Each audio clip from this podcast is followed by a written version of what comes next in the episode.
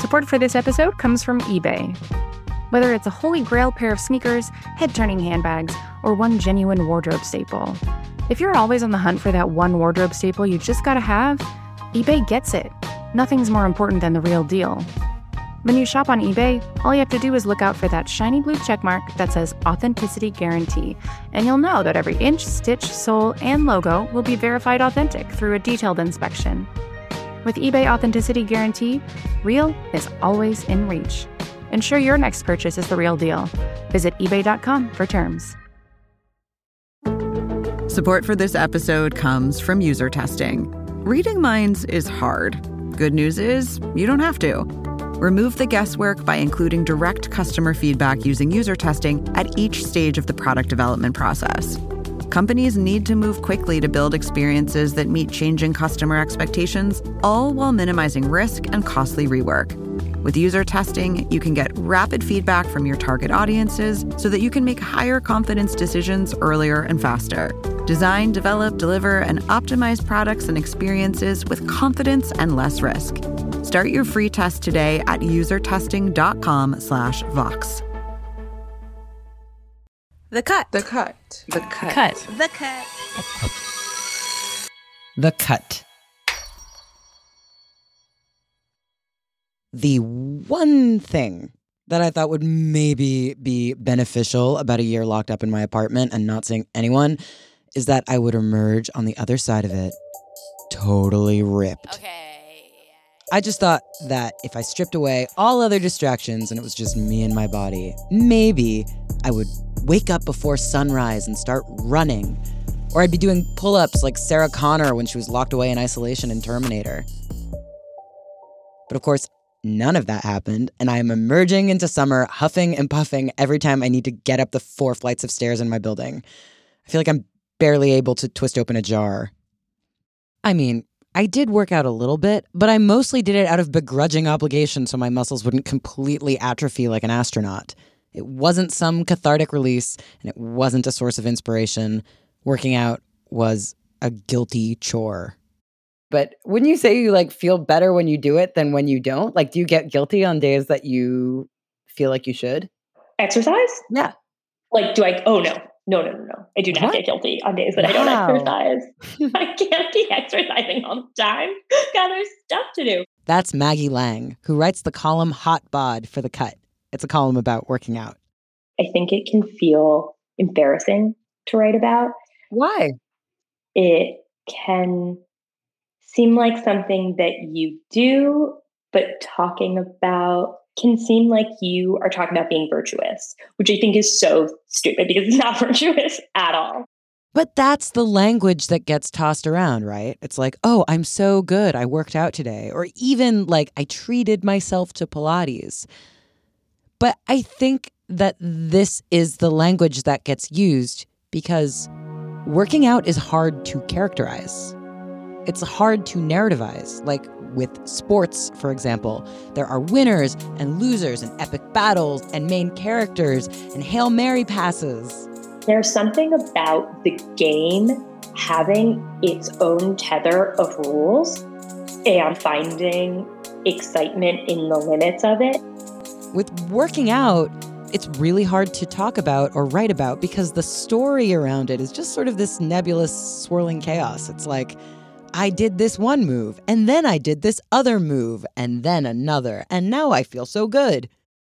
But Maggie is hell bent on finding ways to really talk about working out because she finds it all just anthropologically fascinating. I think exercise is a great lens to be looking at our world. I think what people are doing and why they're doing it, I think says a lot about aspiration and about ideals and about standards and people's Mm. restlessness and then people's desire for community and people's competition. There are a lot of exercise classes that seem to be uh, training everyone for a war that's coming up. And then there are exercise classes. It's like, let's just pretend we're at a party. As much as exercise trends are fascinating as a broad cultural lens, exercise is also so personal. Because as much as workout trends come in and out of style, your body is also constantly replacing itself with new sets of cells every seven to 10 years. You age. Your needs and desires and capacities shift. They just do. In fact, you could paint a portrait of your life from the ways you have and haven't exercised. And that is exactly what cartoonist Alison Bechdel did. Every workout is like, you know, a microcosm of your life and you die at the end. Yeah, sorry. Working out is actually pretty heavy. Pun intended. Alison Bechdel's newest book is about exercise, but it reads like a philosophical treatise. The deep theme of the book is as we go through life, how do we really develop ourselves to our full capacity as humans? Alison Bechdel is known for her longtime comic strip Dykes to Watch Out For and her graphic novel Fun Home. And her newest book, The Secret to Superhuman Strength, is a biography of six decades as told through her workouts, starting from the moment Alison consciously decided to start working out. When I became a teenager, I noticed one day that I, I was out sledding with my brothers and I I came down the hill and I looked back and I when I thought about having to climb that hill, I just felt exhausted. And I realized something very bad had happened to me. Where did my childhood energy go? You were like what, 15 or something? I was 14. but I was like, I got to get back to that. I have to do something. My mom had this book called The Joy of Feeling Fit. It was one of these like celebrity workout books that was big at the time and I I took her book and I actually did the program in it. I, I very much felt my energy come back as I did these routines of exercise every day. It was just all stuff that you did with your body. There was no equipment. But, but the women, of course, weren't supposed to do push ups, only the men. And so that's kind of the fun meta story as Alison grows up, you can watch workout culture and culture at large shift and change and grow right alongside her. Like exercise culture has come a long way just in Alison's lifetime. The calisthenics from my mom's book actually led me into jogging in, in America in the 70s at this time. There'd never been running shoes, like special shoes for running. That was crazy. But I started running uh, just on my own. You know, in those days, people didn't know what to make of it. They just thought this girl had gone nuts. Like, what was she doing out running in the fields? Mostly it was considered an oddity. Or, or this one very annoying boy insisted to me that I was running in order to make myself more sexually alluring. And I had to try and explain that to him that I was just running because I wanted to run. Alison Bechdel calls herself the vigorous type you know, not necessarily like sporty or competitive per se, but just really likes to move and break a sweat. And growing up in a rural part of Pennsylvania, running was the way to get vigorous. But the next big phase in Alison Bechdel's workout life was when she moved to New York in her 20s and started taking karate, which was, again, way more of a rarity only a few decades ago. This whole movement of feminist martial arts schools that started happening in the late 70s, early 80s. And these were schools led by women who had learned martial arts in the 60s. And so I was like the second wave feminist martial artist. So I did this really intensely for a couple years. It was my, like the focus of my life. And I trained for my black belt. I got my black belt. But just a matter of weeks after getting her black belt, Alison had this very disillusioning experience that turned her off from it. I was really stoned and drunk one night. I was pretty wasted and walking to the subway with a friend. And as I went down the steps at the West 4th Street subway station, this guy grabbed my ass. And I like wheeled around and confronted him. What what are you doing, fucking asshole? And I dropped into a front stance like I practiced in class, you know, 20 times a week. And I I punched him in the chest. Well, she punched him like you practice punching in karate class. Which was not full strength. You pull your punch a little bit, otherwise, you could hurt somebody. So it was so ridiculous. And so this guy just clocks her right in the face. I had a black eye for weeks. But then he ran off and he was like terrified. So, you know, all of my martial arts training did not equip me for an actual physical confrontation. But I also realized in that moment that I didn't really like fighting, that the only way to really get good at that kind of scrapping with people is to do it. And I didn't want to do it. Alison realized she didn't want to really come at the world swinging. What she wanted was a moment of peace. So she moved from karate classes to yoga classes. But again, workout culture was just kind of different. Like, yes, now this is starting to veer into the 80s workout boom, but that culture was considered kind of at odds with the values of the lesbian feminist communities that Alison was a part of. Like, if you were going to exercise, you kept it to yourself because it was, you know, it was considered in those days, in the early 80s, I think exercise was pretty much equated with some kind of attempt to lose weight or modify your body in some way. And so it was really kind of frowned on. So I kept it to myself. I didn't talk about it. It wasn't something I, I bragged about. And so into her 30s and 40s, Alison got away from workout classes and more into biking and hiking. In her memoir, Alison lovingly draws the autumn leaves framing the hiking trails and the mountains when the light hits them at golden hour.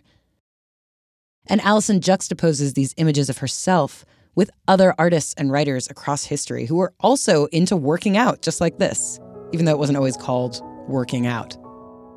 And I'm fascinated with how people started hiking. Like, when did people start going out into the mountains for fun? Because it's they didn't always do that. It was quite recent. In the late 1700s, early 1800s, people started finally having the leisure to do stuff like that, to climb up a, a mountain just for fun. In The Secret to Superhuman Strength, Alison weaves her story in with the biographies of the English Romantics William Wordsworth, his sister Dorothy Wordsworth, and Samuel Taylor Coleridge. And how they just hung out together hiking, or they would just say walking, and talking about poetry at all hours of the day or night. Alison follows the workouts of the English Romantics alongside the free spirits and intellectuals of the beatniks in the 1960s, all alongside her own explorations. I think Kerouac is sort of a jerk. I've always found him very annoying, but I really love the way he wrote about being out in the mountains, hiking with his buddy Gary Snyder, the, the poet, and with whom Kerouac was very clearly in love. But they would hike they would talk about Zen, which they had both been studying for a bit at that point in time. And I think it really helps to move through a landscape, especially to, you know, just put your feet down on the earth successively, one after another. I think that just does something to our brains. In finding new ways to work out and move, finding literal or proverbial mountains to scale, that itself can feel like a sort of Zen practice. Shunryu Suzuki, this Japanese Zen priest who came to the US in the very late 50s, wrote a wonderful book. It's a classic spiritual text called Zen Mind, Beginner's Mind. And he says that the expert's mind is filled, it's full, it's closed off, that, that the beginner's mind, anything is possible. Beginners have a capacity for openness, for vibrant and fresh attention, a willingness to be flexible and even fail. And a new workout or a new fitness trend is a really safe space for something truly new. A playground for failure, a romping room for beginner's mind. It's always been a compelling idea for me. I feel like I've spent my whole life trying to get to get back to this simpler, more direct way of, of being in the world that children have and that you know we lose as our conscious minds take hold but i think you can get back there with enough effort. Let me just say conceptually i adore this. I love the idea of using your body as a way to get back into your head especially in a year that was very low on inspiration. But practically speaking no i did not take up capoeira or start climbing mountains or even doing push-ups. So how do you summon the will? Or when do you just let yourself not summon up the will? After the break, working out when life isn't working.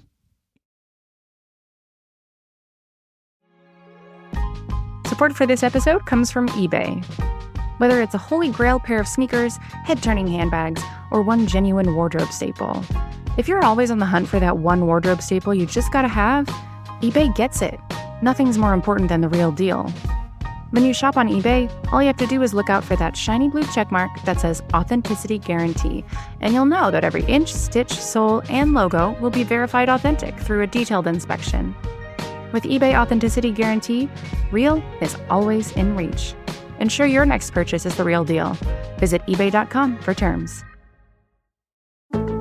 Support for this episode comes from user testing. Reading minds is hard. Good news is, you don't have to. Remove the guesswork by including direct customer feedback using user testing at each stage of the product development process. Companies need to move quickly to build experiences that meet changing customer expectations, all while minimizing risk and costly rework. With user testing, you can get rapid feedback from your target audiences so that you can make higher confidence decisions earlier and faster. Design, develop, deliver, and optimize products and experiences with confidence and less risk. Start your free test today at usertesting.com slash Vox.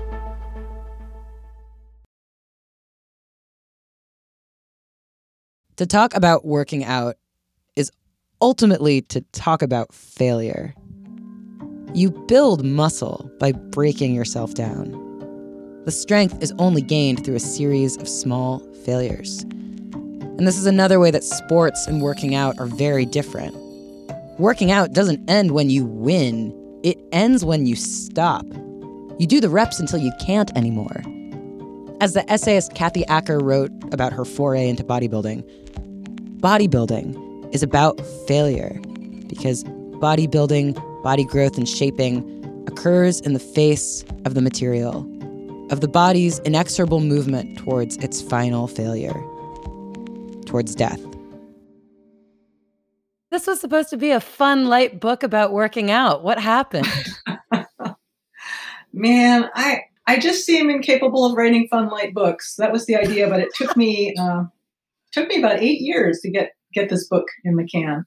I mean, by the way, cartooning is an extremely difficult and underappreciated art. It's like you're making a movie entirely by yourself, and you have to be the set designer, the cinematographer, the costume designer, the screenwriter, and also all the actors. But that's not the only reason her graphic novel took eight years. Part of the reason this book took me so long to write is because I had this very busy, crazy period of being in the public eye. Like when my book Fun Home got turned into a Broadway musical.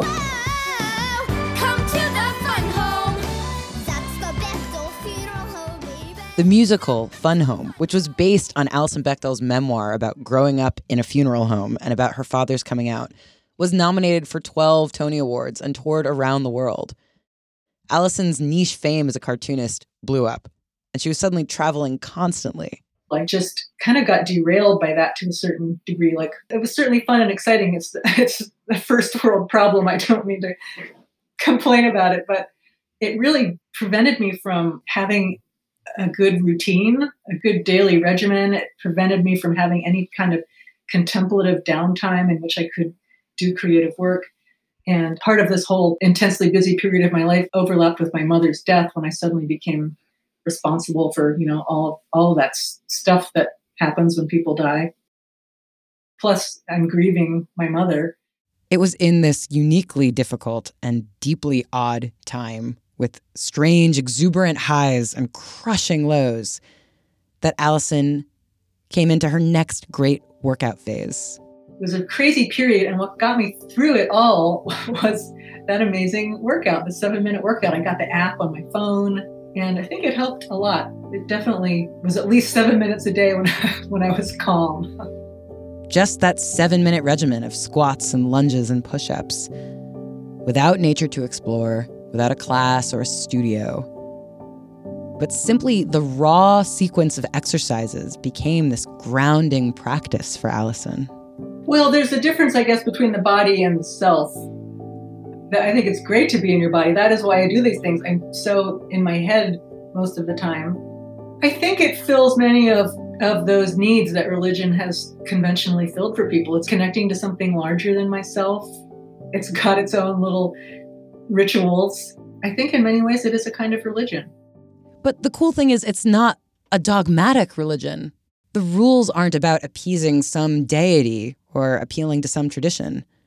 The rituals shift to fit your needs and evolve based on living in different environments or different seasons and different cultures. I live in Vermont where we have very marked periods of winter and summer and you have to change your sport. You have to you have to have bikes for the summer and you have to have skis for the winter. The rituals change if you're depressed, if you're busy, if you're sober, if you're in a relationship. You know, for a long time I was involved with a partner who did not do exercise, was not interested in going outside. And I thought that was fine. You know, I was very happy to do that stuff on my own. But then I got involved with Holly, my current partner. And it's kind of like I finally got with someone who shares my same religion. And it, it really it gives us this sort of focus outside of ourselves that's really great and I think helps stabilize the relationship. And sometimes the specific rituals stay with you for years. And sometimes they come and go. I do sometimes feel like it would have been great if I'd really stuck with martial arts, if I'd really gotten good at that, or if I'd really kept yoga up. I do have those feelings, but you can't do everything. And I I feel like I'm also I've also incorporated little bits of all these routines and activities into things that I do on an ongoing basis, just not as intensely.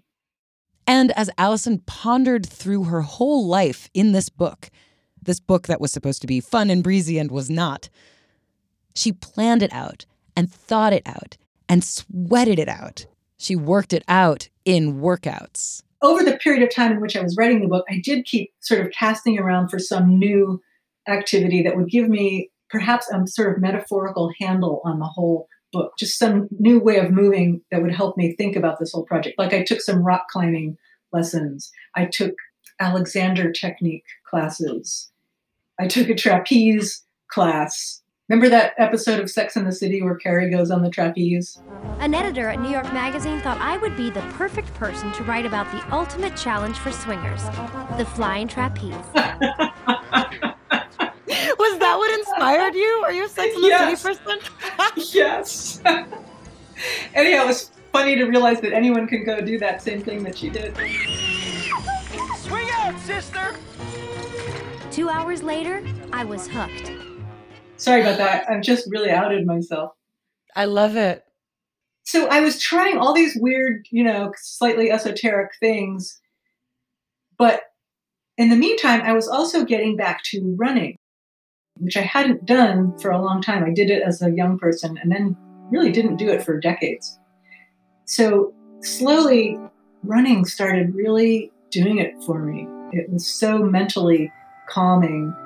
It, it totally got me through the Trump years without losing my mind because it was just a way to bring my anxiety level down. And so in the end, it wasn't all these fancy new tricky things I was trying, but but running was very old, tried and true, very simple, very low gear requiring activity that kind of saved me and was an interesting sort of coming back to beginner's mind. So, yes, exercise changes with the needs and conditions of life in like a macro and a micro sense. And it's buffeted by factors beyond my control.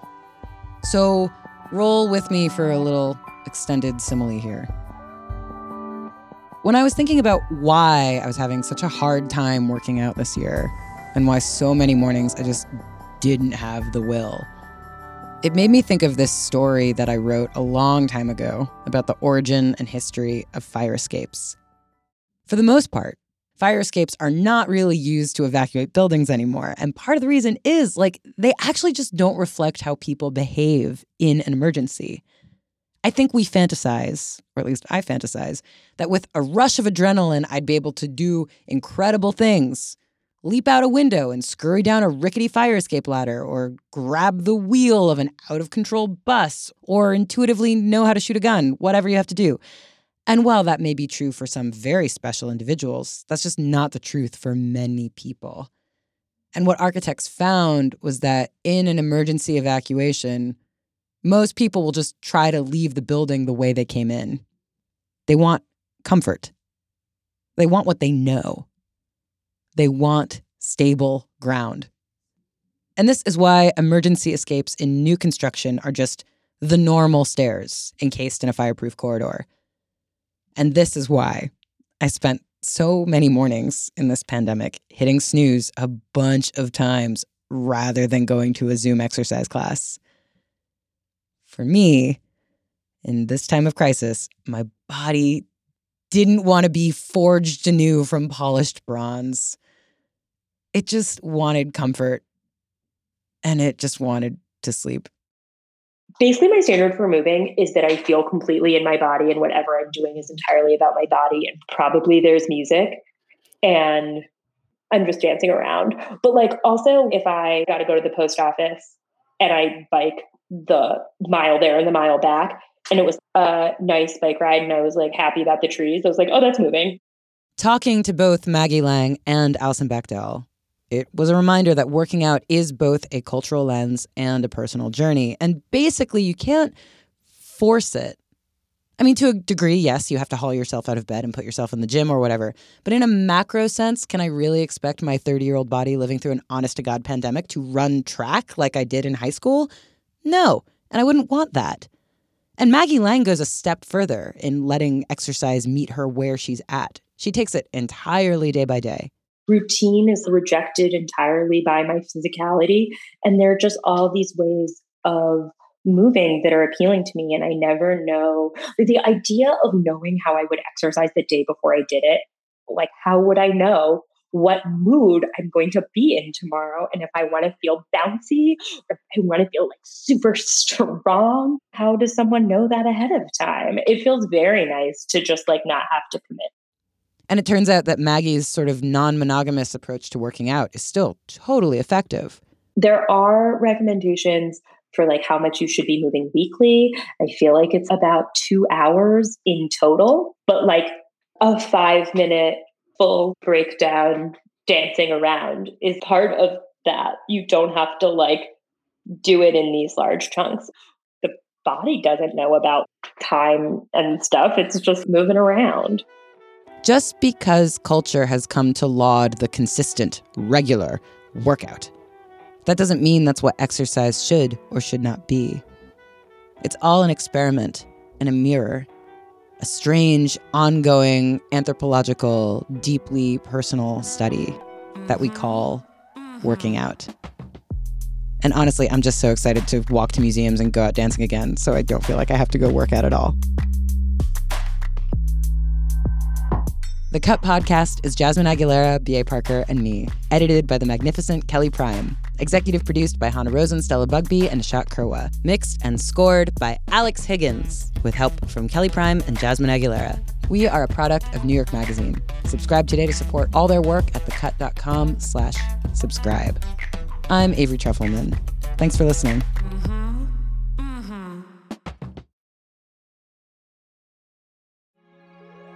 Support for this episode has come from eBay. You know real when you feel it. And with eBay Authenticity Guarantee, you don't have to wonder. You know that every inch, stitch, sole, and logo will be checked by experts and verified authentic. Maybe it's a designer handbag, sneakers that pop, jewelry that shines as bright as you do. With eBay Authenticity Guarantee, you can trust that feeling of real is always in reach.